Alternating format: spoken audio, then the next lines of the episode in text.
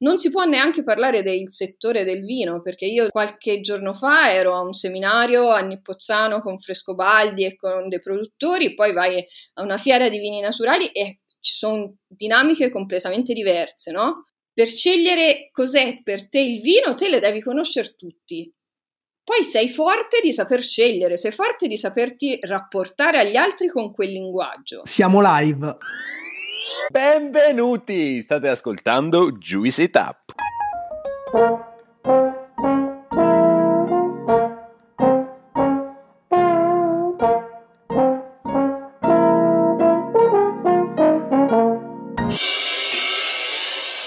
Siamo Gianluca Alessandro e con Claudio siamo i fondatori di questo podcast e del progetto Juice.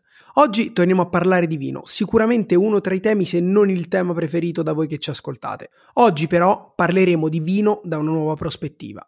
Infatti oggi parliamo di formazione enologica e nello specifico del più alto livello di formazione enologica, il WSET, il Wine e Spirit Education Trust con noi abbiamo Bianca Mazzinghi, formatrice certificata del WCT e founder della scuola di formazione B-Wine.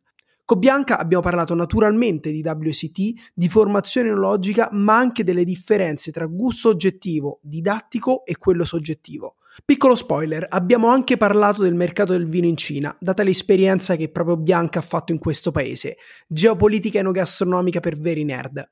Prima di cominciare vi rubo qualche secondo. Se il podcast vi sta piacendo e volete sostenere questo progetto, lasciateci una valutazione dalla piattaforma su cui ci state ascoltando e veniteci a seguire su Instagram. Stiamo portando sempre più contenuti anche di esperienze che non raccontiamo sul podcast. Ora siamo pronti per partire. Vai Ale, fai tu da buon padrone di casa. Ciao Bianca, benvenuta su Juicy Tap. Ciao, grazie. Ma intanto grazie a te davvero per aver accolto il nostro invito, è sempre un piacere, soprattutto parlare di vino in questo podcast.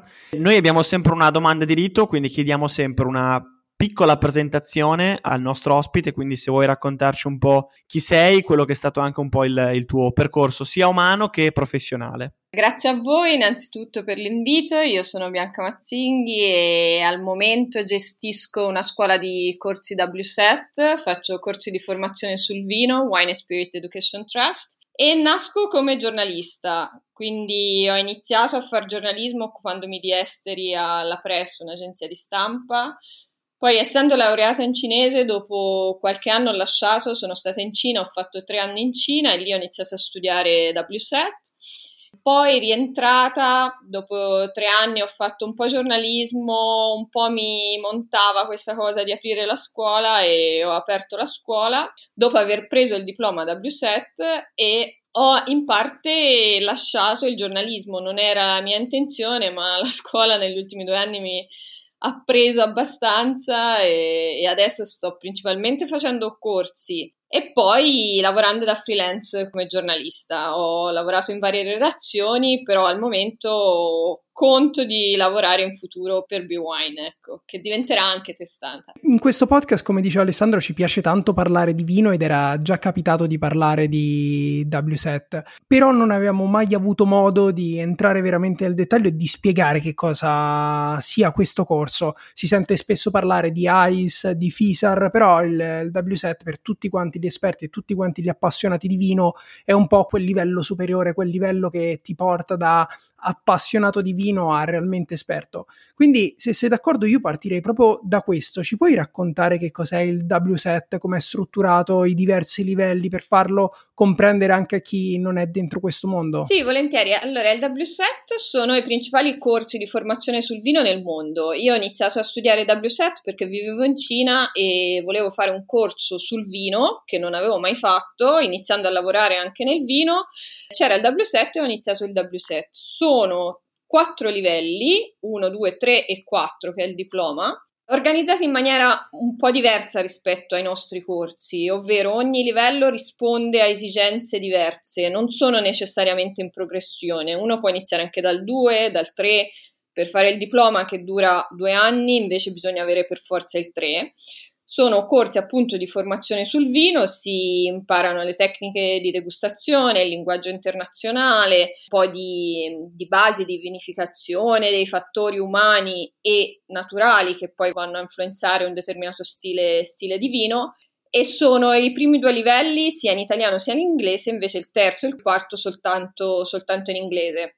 Sono, sono molto riconosciuti internazionalmente soprattutto il terzo e il quarto, secondo me, fatti insomma abbastanza, abbastanza bene, abbastanza rigorosi. Per il terzo bisogna studiare tanto, per il quarto ho studiato due anni, non non è facile, però mi è piaciuto molto il rigore e la preparazione che c'è dietro. Poi ho deciso, ho pensato di aprire questa scuola. Quindi, oltre il livello di dettaglio che richiede lo studio, se dovessi spiegarlo in maniera semplice, che cos'è che distingue un corso WSET da un corso ICE o FISAR per diventare sommelier? È solo il livello di profondità in cui si entra nel mondo vino o ci sono degli altri dettagli, anche magari nella prova finale che viene, che viene fatta, che distinguono questi due modelli? I programmi sono diversi, nel senso per il W7 l'Italia è una parte del mondo, invece per gli altri corsi si parte dall'Italia e poi si apre al mondo.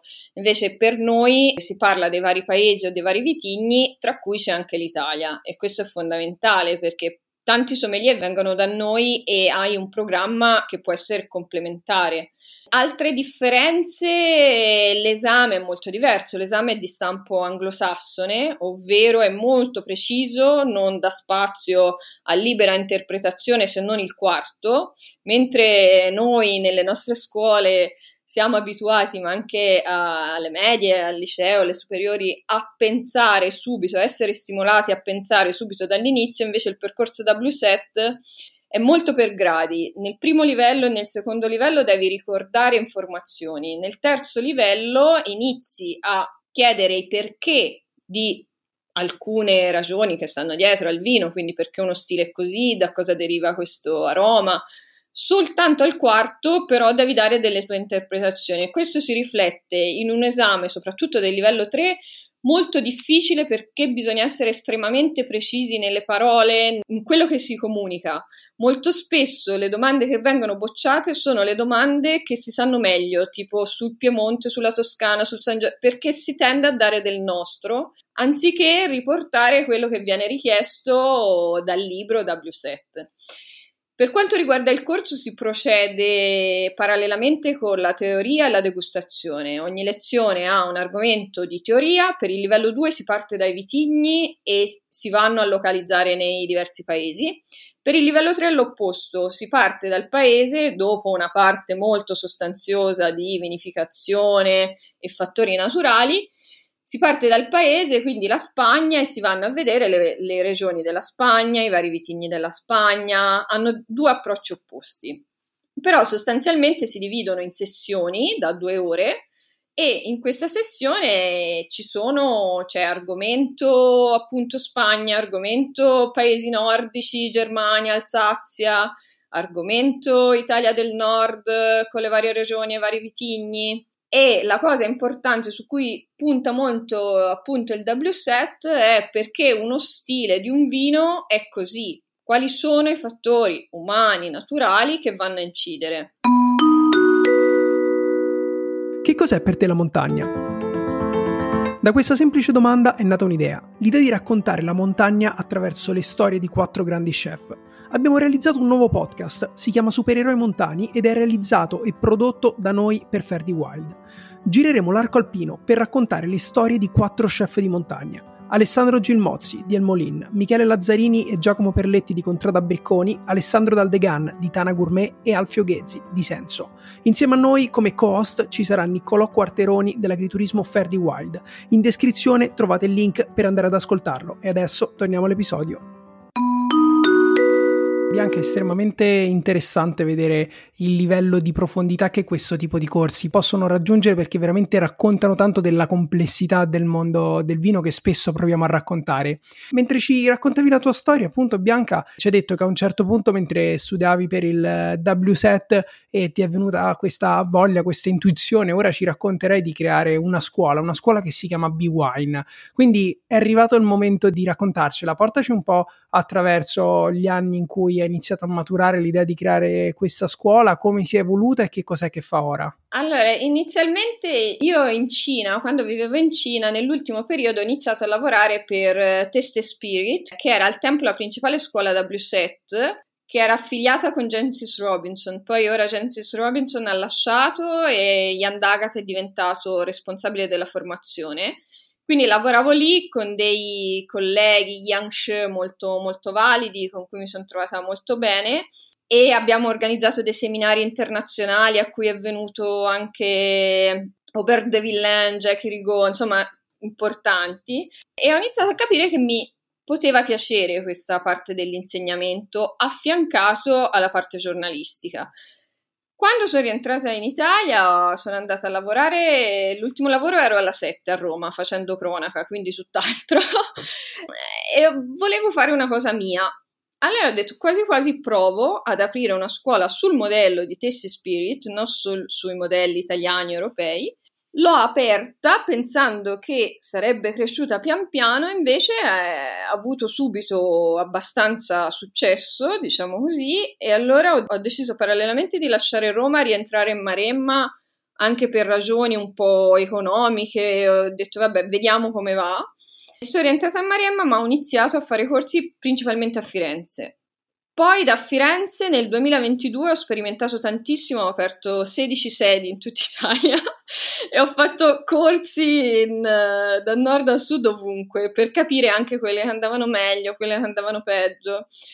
E ora sto cercando di puntare su quelle che vanno meglio, ovviamente, che sono le città del nord, cioè Milano, Torino e Firenze collaborazioni con alcuni consorzi, qualcosa in Sicilia, però vedo che ci sono tante differenze. Nella proprio Firenze, Torino, Milano, Veneto si conosce il W7, quindi persone vengono. Negli altri posti devi sempre spiegare cos'è il W7, il percorso è più lungo. E adesso sto lavorando tanto su Firenze, vorrei spingere Milano, ero con Tannico, ma purtroppo c'è stato il cambio di, di organizzazione in Tannico e quindi ora non sono più con loro e devo cercare un nuovo, un nuovo partner. Lavoro bene su Torino, anche in collaborazione con un'altra scuola. Ah, lavoro a Pollenzo con la scuola del vino. Sto cercando ora di regolarizzare un po' e spingere 4-5 sedi, poi mi sposterò e continuerò a spostarmi sempre, però vorrei dare un po' una solidità soprattutto a 3-4 sedi. Varie, varie collaborazioni e appunto alcune sono più sporadiche, altre cerco di dar continuità. A proposito di W7 e di degustazione, tra i nostri ascoltatori ci sono sicuramente tante persone del settore vitivinicolo o comunque enogastronomico, molta ristorazione anche, però ci sono anche tanti curiosi e appassionati che magari sono esterni al settore. Puoi raccontarci, ovviamente in breve, perché non vogliamo fare una lezione del, del W7 qui, però come si degusta un vino? Eh, diciamo quelle che sono le fasi classiche di degustazione, ecco. Sì, allora nel W7 come gli altri corsi sono visto al fatto, gusto e conclusioni. E noi seguiamo quella che viene chiamata la SAT, Systematic Approach to Tasting, che è una, una scheda di degustazione che è diversa, diventa sempre più complessa da livello 1 a livello 4, però è divisa in queste, in queste, quattro macro categorie. Quindi il colore, la prima cosa che analizziamo è il colore, sia l'intensità sia la gradazione, perché de- determinati vitigni hanno determinati colori, man mano che il vino invecchia, cambia colore, quindi già il colore dice molto di un vino.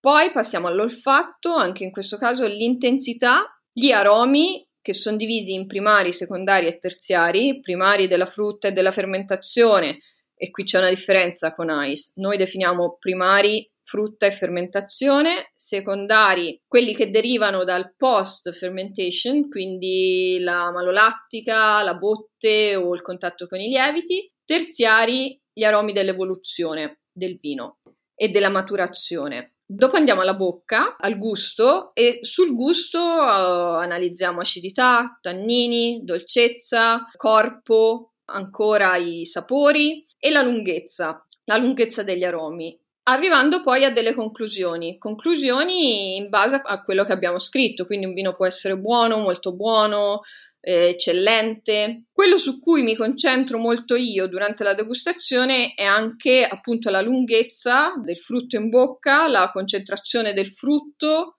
la croccantezza del frutto e l'evoluzione anche del vino nel bicchiere, perché molto spesso gli aromi magari sono molto complessi, però poi manca la concentrazione del frutto. Questi sono insomma i parametri generali di cui teniamo conto. Io do molta anche attenzione alla concentrazione del frutto, non solo il corpo, che, che sono due cose un pochino diverse. Collegandomi a quella domanda di Alessandro su come si degusta eh, il vino ed è, ed è interessante vedere come una persona esperta come te si approccia alla degustazione che magari può essere diverso da come lo potrebbe descrivere o come ce l'hanno descritto su questo podcast produttori o comunque personaggi del mondo del vino che fanno lavori diversi. E quindi volevo un attimo capire meglio in che cosa consistono i tuoi corsi di formazione, quali sono gli elementi su cui ti focalizzi, sono, non lo so, mi viene in mente sentendoti parlare, avendoti sentito parlare del progetto, di quelli che sono i corsi che vengono fatti oggi di preparazione ai test di ammissione all'università, è qualcosa di, di di simile o cambiano e si adattano a quelle che sono le, le necessità dei, dei, diversi corsi? Allora, il corso W7 è abbastanza standard, nel senso è a noi ci viene dato il programma, andiamo a Londra, veniamo formati, quindi il corso W7 è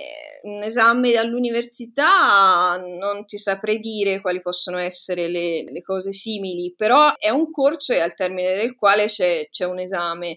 Partecipano ai corsi sia appassionati sia cantine. Io so, vado ogni tanto in alcune cantine a fare il corso anche a persone con tantissima esperienza del vino che vogliono appunto capire come si ragiona internazionalmente, quali sono le cose su cui prestare attenzione internazionalmente.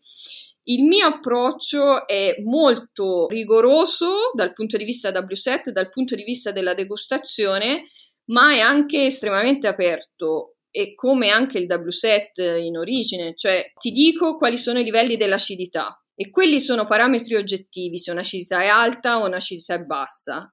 Però viene lasciato molto spazio a ok, questo vino mi piace, ok, questo vino non mi piace.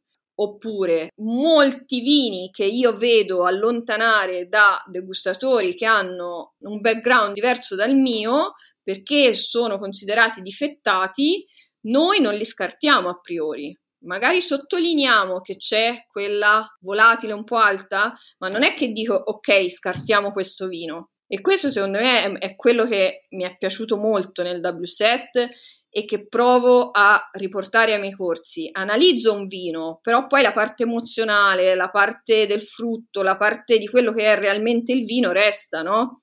Perché te hai detto i produttori descrivono in maniera diversa, ma anche i produttori fanno queste analisi quando degustano in cantina. Poi i produttori sottolineano che il vino è di più e, e io su, su quel filone lì, il vino non è questo. Questo è un punto di partenza per aiutarti anche ad apprezzare di più il vino, perché più si conosce una cosa, più si apprezza, questo su tutto su qualsiasi forma d'arte. Resta un corso, resta un corso. Io arrivo in aula, ho i ragazzi davanti, ho un programma da seguire che posso in qualche modo adattare a me anche grazie alla scelta dei vini. I vini li scelgo io, quindi decido io che Barolo prendere, che Pinot Grigio prendere, però è un corso, cioè siamo a lezione e stiamo facendo un corso.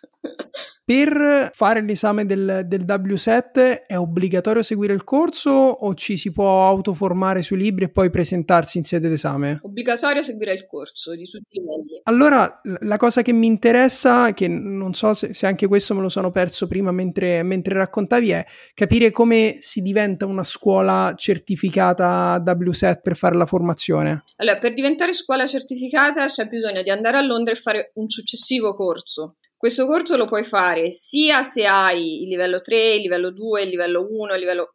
Chiunque può aprire una scuola W7. Non penso che sia richiesto di avere il livello 1, non penso che sia richiesto niente. Però poi c'è un'altra figura. Un'altra figura è il Nominated Educator, si chiama, ovvero il responsabile della formazione.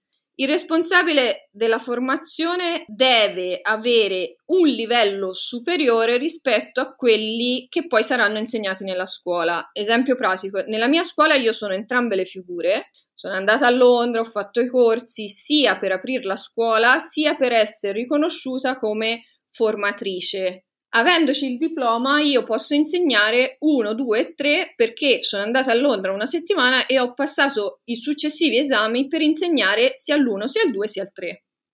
Altri colleghi magari hanno soltanto il WSET 3, sono andati a Londra per fare l'esame e possono insegnare l'1 e il 2. Quindi dopo che ho fatto il diploma sono passati altri sei mesi perché ti chiedono un sacco di documenti per diventare APP si chiama. Dopo tutti questi documenti, dopo che gli fai vedere il business plan, che gli parli di quello che vuoi fare, cioè è rigorosissimo, ti fai il corso, se lo superi e al mio corso eravamo in otto, quattro sono stati bocciati anche all'esame da educatore, cioè non è facilissimo per niente. Se lo superi puoi insegnare. Ci stai raccontando sicuramente di un contesto estremamente affascinante, ma in cui eh, la formazione è anche complicata e probabilmente fatta di tantissime ore di, di impegno, di, di, dedizione e di studio. E quindi la domanda che mi viene restando in tema formazione è perché secondo te in primo luogo è importante formarsi all'interno del settore vitivinicolo? Qui su questo podcast abbiamo spessissimo parlato di formazione all'interno del mondo della ristorazione, ma un po' meno di formazione all'interno del mondo vitivinicolo, quindi ci interessa la tua opinione su questo tema. E la seconda domanda che è legata a questa è come motiveresti un operatore del, del settore, comunque un professionista del settore vitivinicolo a formarsi, magari una persona che è già inserita all'interno del mondo a fare quel, quell'extra mile, quel, quel passo in più iniziando a studiare per il W7? Allora, per me è una domanda molto importante questa, perché spesso si tende a minimizzare l'importanza della formazione e per me è fondamentale. Io tutta la relativa tranquillità, che è sempre relativa, che ho oggi è perché io sono 30 anni che studio e, e, e ho studiato tutto e continuo a studiare, ho investito tutto in, in vari studi. Quindi quando sento dire i corsi sul vino non sono così importanti, non è vero, perché per qualsiasi ragazzo che vuole lavorare nel vino più corsi fa, ma diversissimi. Io ho studiato il WSET e io ho studiato Portos, cioè io tutto studio.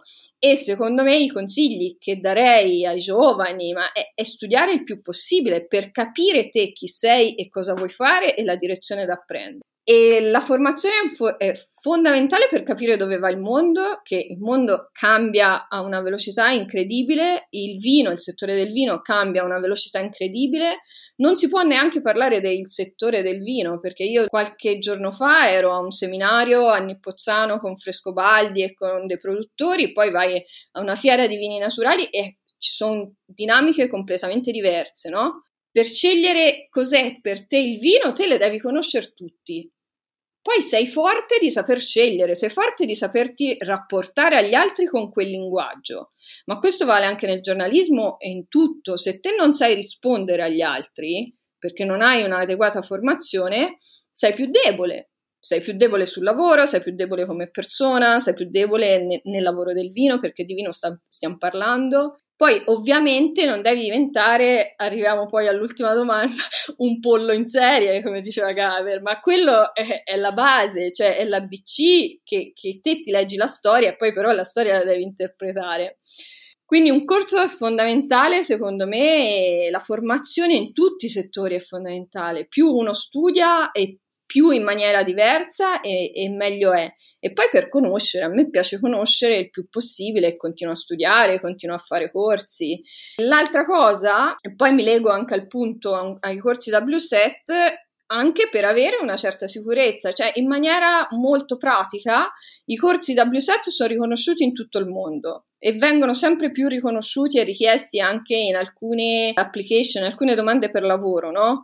Io non nego che ho detto, vabbè, mi faccio sto diploma, male che vada, lo tengo lì, se un giorno non ho lavoro vado a Londra e mi trovo un lavoro, cioè detta in maniera pratica.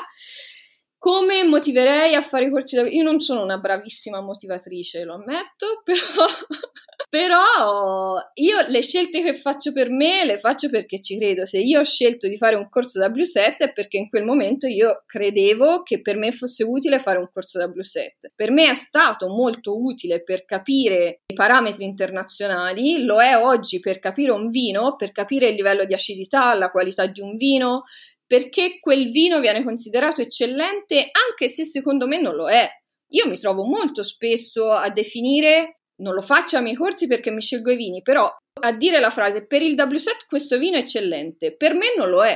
Io posso dire questa cosa perché ho conoscenze che mi permettono di dirlo.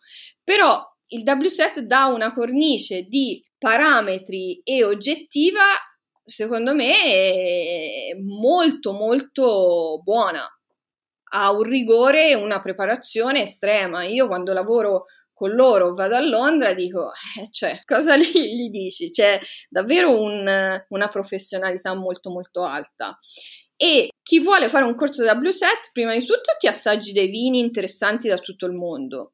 E poi impari sempre, ragazzi. Io lo vedo, cioè, se, se i corsi sono fatti bene, impari sempre e c'è sempre qualche tassellino che ti fa crescere in qualcosa. Bianca, mentre parlavi e facevi questo paragone sui due mondi della, della, formazione, mi è venuta in mente una provocazione da farti che non, non, ti nascondo, mi sento anche un po' stupido a fare perché non mi piace mai eh, il creare le fazioni, diciamo mettere a confronto due mondi che possono essere complementari. Però in questo podcast spesso ci siamo trovati a paragonare all'interno del mondo del vino un mondo un po' più istituzionale legato a una determinata tipologia di vino, una determinata tipologia d'assaggio e poi a un mondo diverso come quello del, dei vini naturali, se vogliamo chiamarli così, dove, come hai detto anche tu, ad, ad avere maggiore rilevanza sono altri attributi, sono, è proprio un altro approccio al vino.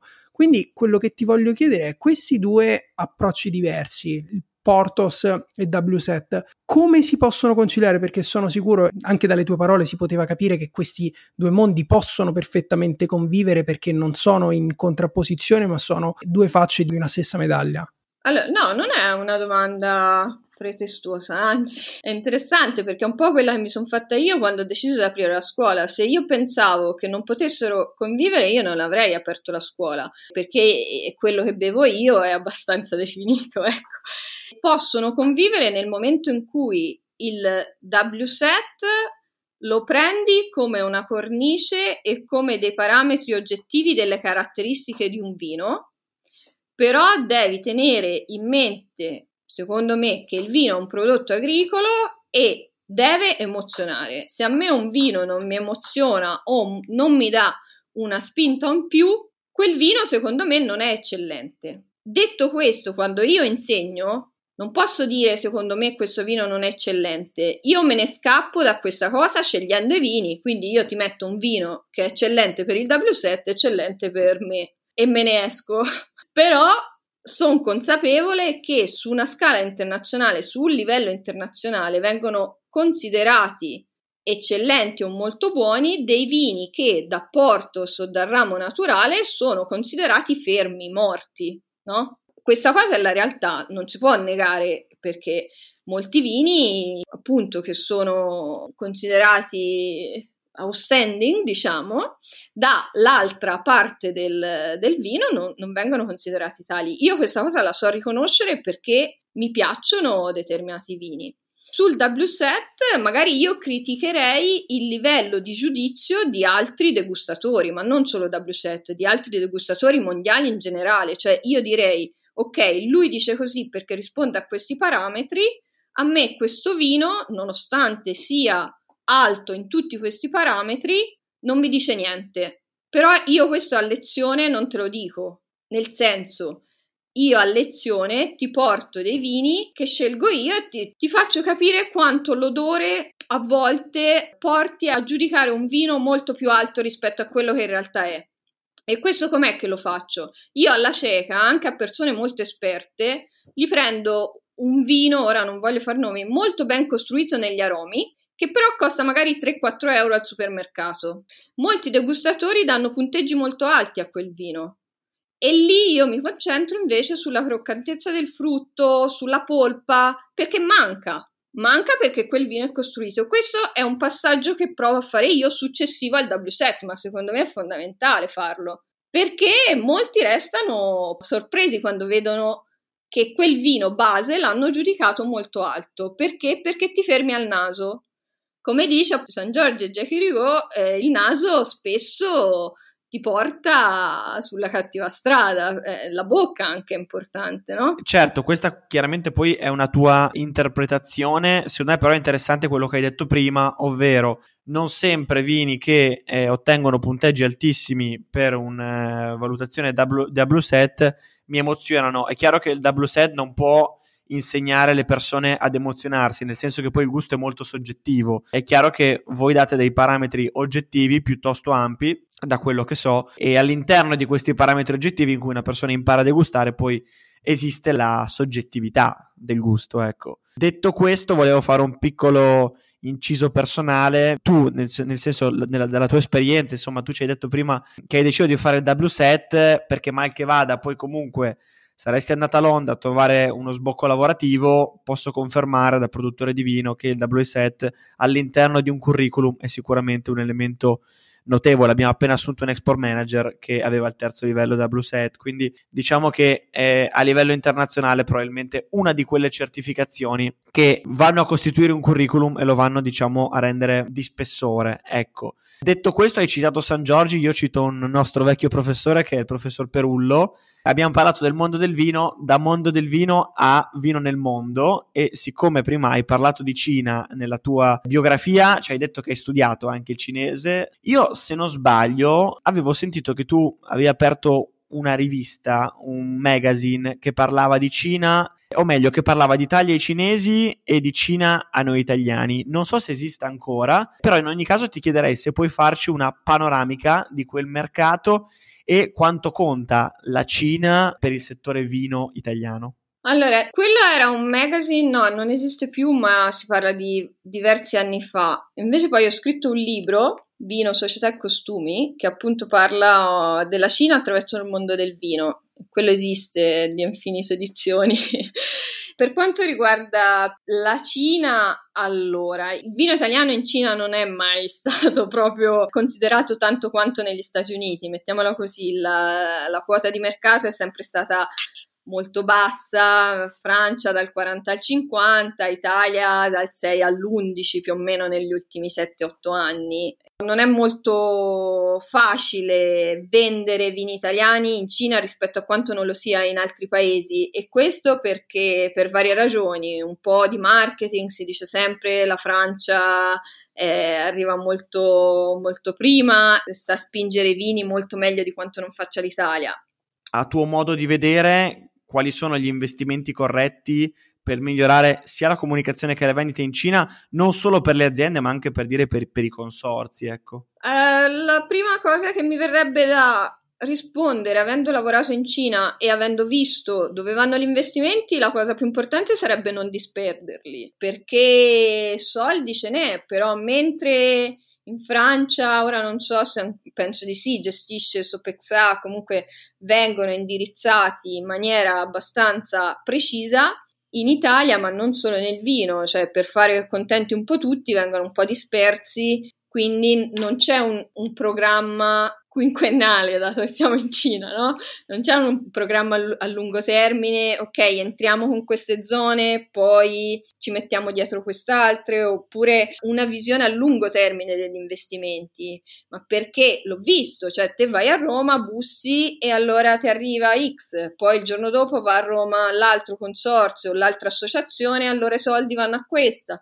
poi cambia governo, allora no, aspetta, diamoli all'altra associazione. È brutto da dire, sembra semplicissimo, ma è così. Quindi a livello di governo no, non so che cosa dire perché ne abbiamo dette tante, tutte, sono anni che ripetiamo le stesse cose. Basterebbe fare investimenti mirati a lungo termine piuttosto che agli amici a breve. Sembra qualunquista, ma è, è così. E poi per quanto riguarda una cantina, secondo me deve capire prima di tutto se vale la pena investire in Cina. Ovvero, ho anche questo si dice spesso, ho le quantità tali da stare in Cina, ho un prodotto che può avere successo in Cina. In Cina adesso vanno vini, ma come un po' da tutte le parti, che hanno o una forte identità o un forte brand e il brand può essere o della cantina o della regione, no? Però anche della regione, non lo so, Barolo, Brunello, Amarone, della denominazione o quel che è, queste tre, ok, se però sei nel Chianti, perché in Cina dovrebbe andare il tuo Chianti rispetto a tanti altri Chianti? perché ti fai vedere in Cina magari, perché stai a fianco all'importatore, perché sei sul territorio da tanto tempo e allora lì però devi investire su un, su un export manager o su un brand manager che ti sta in Cina. Ci sono spese molto alte, ogni cantina deve valutare se ha senso o meno. Nella comunicazione, investire nella comunicazione in Cina, ok. Io ho un lavoro che non dico perché cioè ne faccio tanti, però eh, seguo la comunicazione di una grande cantina da tempo, non italiana, ma sono cinque anni che io seguo il WeChat di quella cantina. Cioè in Italia non è che te paghi delle persone o fai un investimento per 5 anni e i risultati ti arrivano dopo 5-6 anni. Questo lo fanno i grandi gruppi del vino internazionali. In Italia purtroppo non c'è questa visione e non ci sono nemmeno tanti soldi. Se te devi investire nella comunicazione in Cina in maniera debole ha poco senso farlo perché non raggiungi come se fai una sponsorizzata su Instagram da 10 euro, no? In Cina fai una, una campagna marketing da 5.000 euro, cioè raggiungi pochi, allora invita a cena il sommelier del Shangri-La, il sommelier di, dell'altro albergo e prova a lavorare con loro piuttosto. Però hai un prodotto tale che ti, ti permette di entrare in quei posti lì? Se non ce l'hai, la domanda è sul tuo prodotto più che sulla Cina. Intanto faccio una piccola precisazione perché hai parlato di WeChat, non so se tutti lo sanno, ma insomma è il social media di, di riferimento in Cina. E la, la seconda considerazione è, è, una domanda, una provocazione, non lo so, vedila un po' come vuoi, perché hai parlato di denominazioni forti come Barolo o Marone. Mi sono sembrate dalle visite che ho fatto in Cina lavorative sicuramente dei brand forti, però all'interno della media alta ristorazione, cioè se parliamo di un consumatore finale l'ho percepito molto lontano, molto distante da tutte le denominazioni del vino italiano, se non veramente quello proprio più formato nelle grandi città, ma parlando proprio di, tra virgolette, mass market, prendilo non come discount, chiaramente, ma come livello di consumatore finale medio, l'ho percepito in generale molto distante, onestamente, da qualsiasi denominazione di vino italiano. Cosa ne pensi a riguardo? No, il mass market non è distante da, dal vino italiano, è distante dal vino. Cioè, in Cina non si beve vino, la Cina non beve vino, quindi per forza se te vuoi vendere vino devi andare già in una nicchia. In quella nicchia ci sono tante nicchie diverse anche lì, no? Come in Italia. C'è la nicchia di chi beve per il brand, quindi paga, gli dai vini da brand, fine della storia. C'è la nicchia ora che si sta un po' espandendo, ma sempre piccolina, dei vini naturali. L'altra dei distributori, dei distributori che hanno un vino francese, un vino australiano, un vino neozelandese, un vino italiano e lì quindi va un po' il medio prezzo. Fra gli appassionati, gli appassionati tanti formati sul W7, Barolo, Brunello, Amarone sono quelli un po' più conosciuti, Barolo, Brunello, Amarone e Chianti, i nomi. Poi ci sono i brand. Fuori da questi si fa ancora più fatica. Prima, secondo me, hai detto una cosa interessante: cioè, un'azienda deve capire se può e vuole investire in Cina. Perché giustamente tu dici il mass market non è solo lontano dal vino italiano, ma dal vino in generale. Però vedi altri paesi asiatici completamente diversi per cultura, storia, tradizione, come ad esempio Giappone e Corea, nonostante non abbiano storicamente parlando nei loro usi e costumi il vino, gradualmente il vino è entrato nella loro cultura, mentre io invece vedo distante, forse ancora di più dopo il Covid, dall'entrare in quelli che sono gli usi e costumi appunto dei cinesi, ecco. Sì, nella gente comune sì, non c'è questa tradizione e non arriverà a breve, però quello che si dice sempre parlando di Cina è che se anche l'1% inizia a bere vino è un 1% che ti cambia il mercato quindi gradualmente, anche se i consumatori crescono di poco, c'è possibilità. Poi il fatto che ci siano sempre più cantine cinesi, delle possibilità ci sono, però dipende da, da che prodotto hai. Esatto, Bianca, secondo me con quest'ultimo intervento hai proprio toccato il tema che almeno per me da osservatore esterno è interessante. Paesi come la Cina, l'India, ma anche tanti grandi paesi del, del Sud America che oggi eh, non rappresentano un mercato così rilevante per il vino, hanno però quella mole di popolazione che nel momento in cui si spostano anche piccole percentuali nei, nei modelli di consumo, negli interessi di consumo di questi paesi, gli impatti sul mercato, il mercato mondiale potrebbero essere veramente interessanti. Bianca, l'ultima cosa che ti volevamo chiedere muovendo verso la fine dell'intervista riguarda un po' il futuro, il tuo futuro, il futuro di, di B-Wine. E mentre ci raccontavi il progetto ci hai già detto che dopo una prima fase di grandissima espansione di corsi un po' in giro per tutta l'Italia, adesso stai cercando un po' di razionalizzare concentrandoti sulle città dove, dove c'è più lavoro, dove c'è più interesse.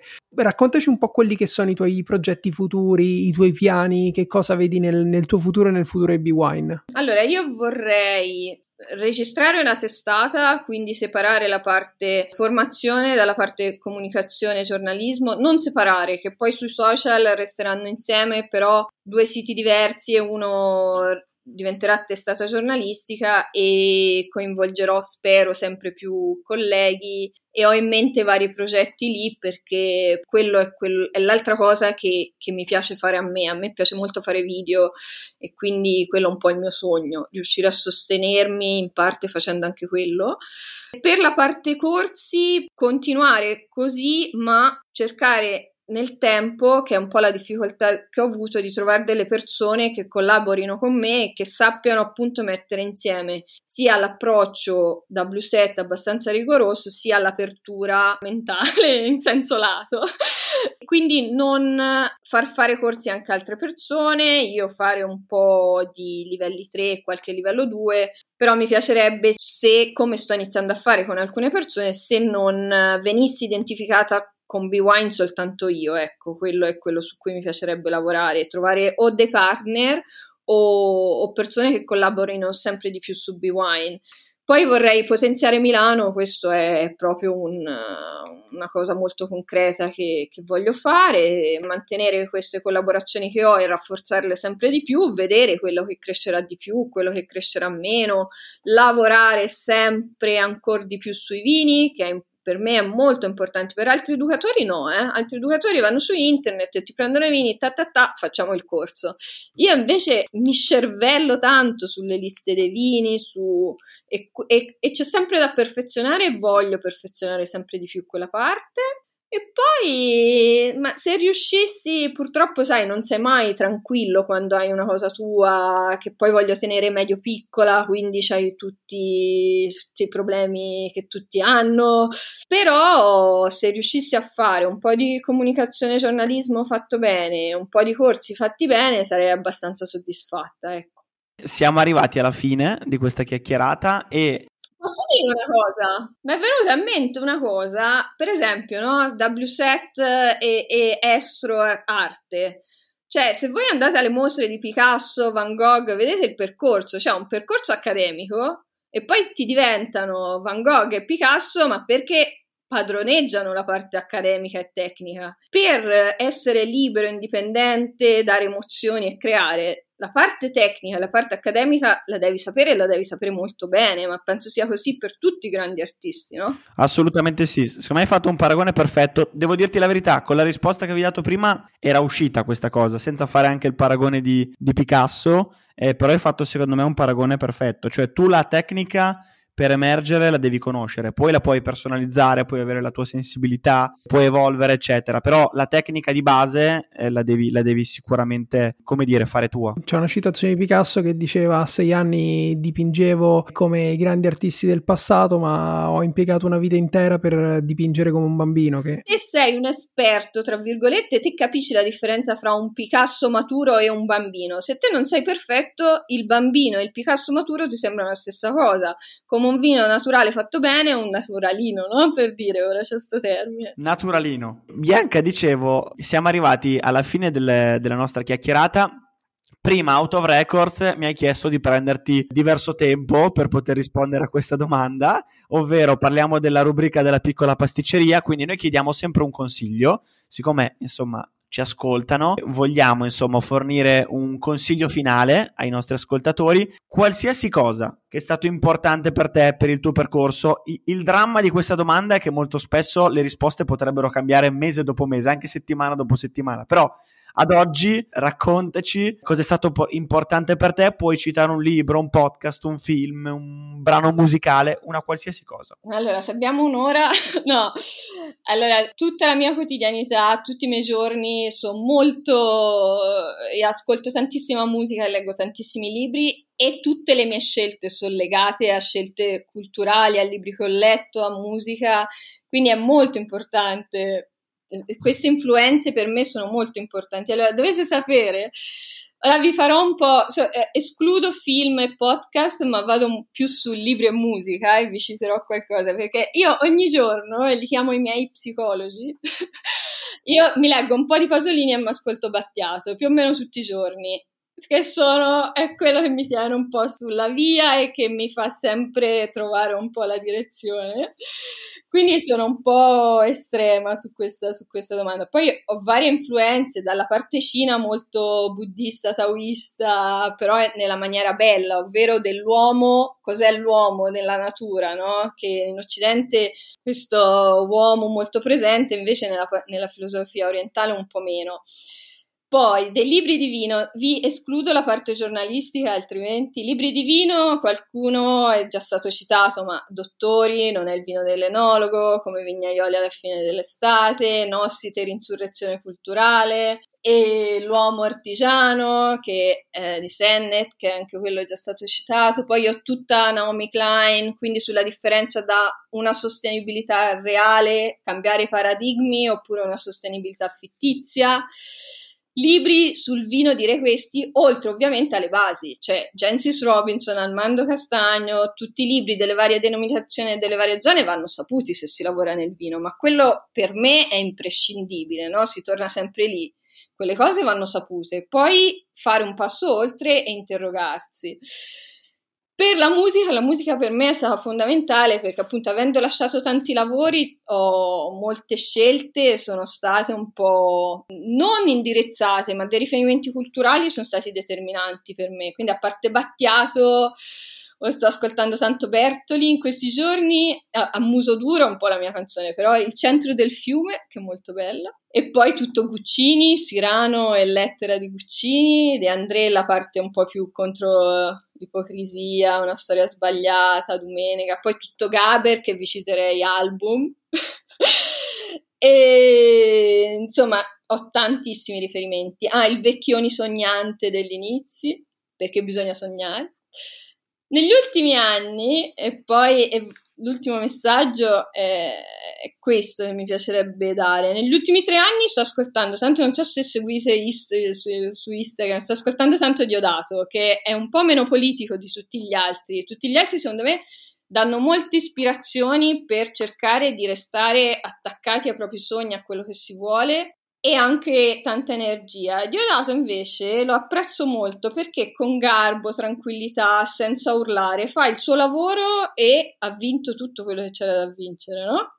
E secondo me oggi come oggi è un esempio abbastanza importante di riuscire ad andare avanti restando concentrati sul proprio lavoro senza fare tante polemiche inutili e di lui, a parte adesso, c'è una canzone molto bella che è per la prima volta. E parla a parte di lottare, impegnarsi per quello che si vuole fare, ma anche non sentire, dice, quel senso di mancanza per cui non sei abbastanza e questo io lo vedo in tanti giovani, ma anche della mia generazione, sentirsi sempre di dover dimostrare, sentirsi tutti questi carichi da parte della società che ti chiede sempre di più, che fa sì che poi le persone siano un po' bloccate nell'esprimersi liberamente. E ora io non faccio formatrice su questo punto di vista, però il fatto di, di, liberarsi da tutti i vari fardelli che ti vengono messi e di esprimerti liberamente Secondo me è un messaggio molto importante che si ritrova un po' in tutti questi, questi libri e queste canzoni che ho citato. Ecco. Bianca, io ti ringrazio. Intanto salutiamo Diodato che probabilmente non ci ascolta, ma sappiamo essere un grandissimo appassionato di enogastronomia come noi. Mi è capitato più volte di trovarmelo nel tavolo a fianco da Trattoria Trippa, che è un, un grande ristorante qua di Milano.